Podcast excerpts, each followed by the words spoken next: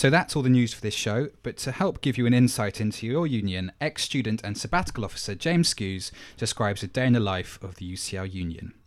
The Student Union has always played a massive role at UCL, and this is a brilliant glimpse into the work of the students and staff that keep it going from one year to the next. So enjoy. Uh, hello, I'm Anna. It's Hi, just my name's after Ben. presenting Hi, my name's finance Ben. and Hello, I'm James, and welcome to the day in the life of UCLU, your student union. Uh, hello, I'm Anna. It's just after eight. It's five past eight now, and I'm here in Gordon's Cafe at uh, UCL Union, uh, where I work part time as a barista or coffee bar staff, and while I also study Russian and political science at SSEES.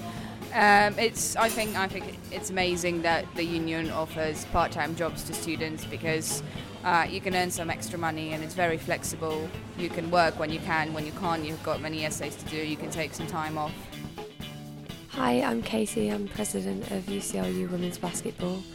Um, it's about 11 o'clock and I've just come out of BUCS sports training, um, which was really useful and helpful. Um, lots of information on how to reach out to new members, um, how to develop the club. This year our club got promoted and we're hoping to push it even more. Got a new coach at the start of the year and he's absolutely amazing.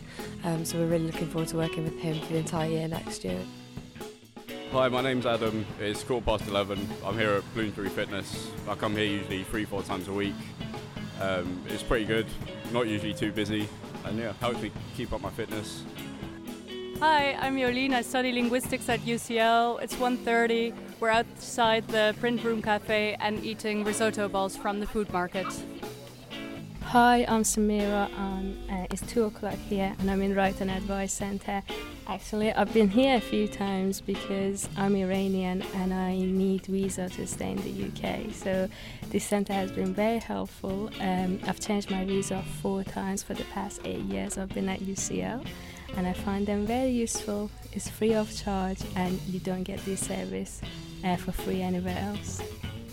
Um, hi, my name is Tian Tian. I'm from China and uh, I'm a student from UCL. It's quarter to three. I'm a volunteer doing a project with the uh, elder people from Holborn community. And today we're doing a skills warp a volunteer project. And uh, I had a great time here talking with um, uh, elder people, sharing the experience with them, and they were really encouraging and nice and patient to us. I'm James Vale. Um, it's about half past five. Um, just been in the Joint Staff Student Committee, which is essentially a committee where um, we discuss issues across UCL about welfare and leads on. It's the committee up from the departmental committees. Essentially, one key issue that's come up today is about space and um, space and student numbers at UCL. How can we satisfy our increase for demand for students coming in and and there being sufficient space?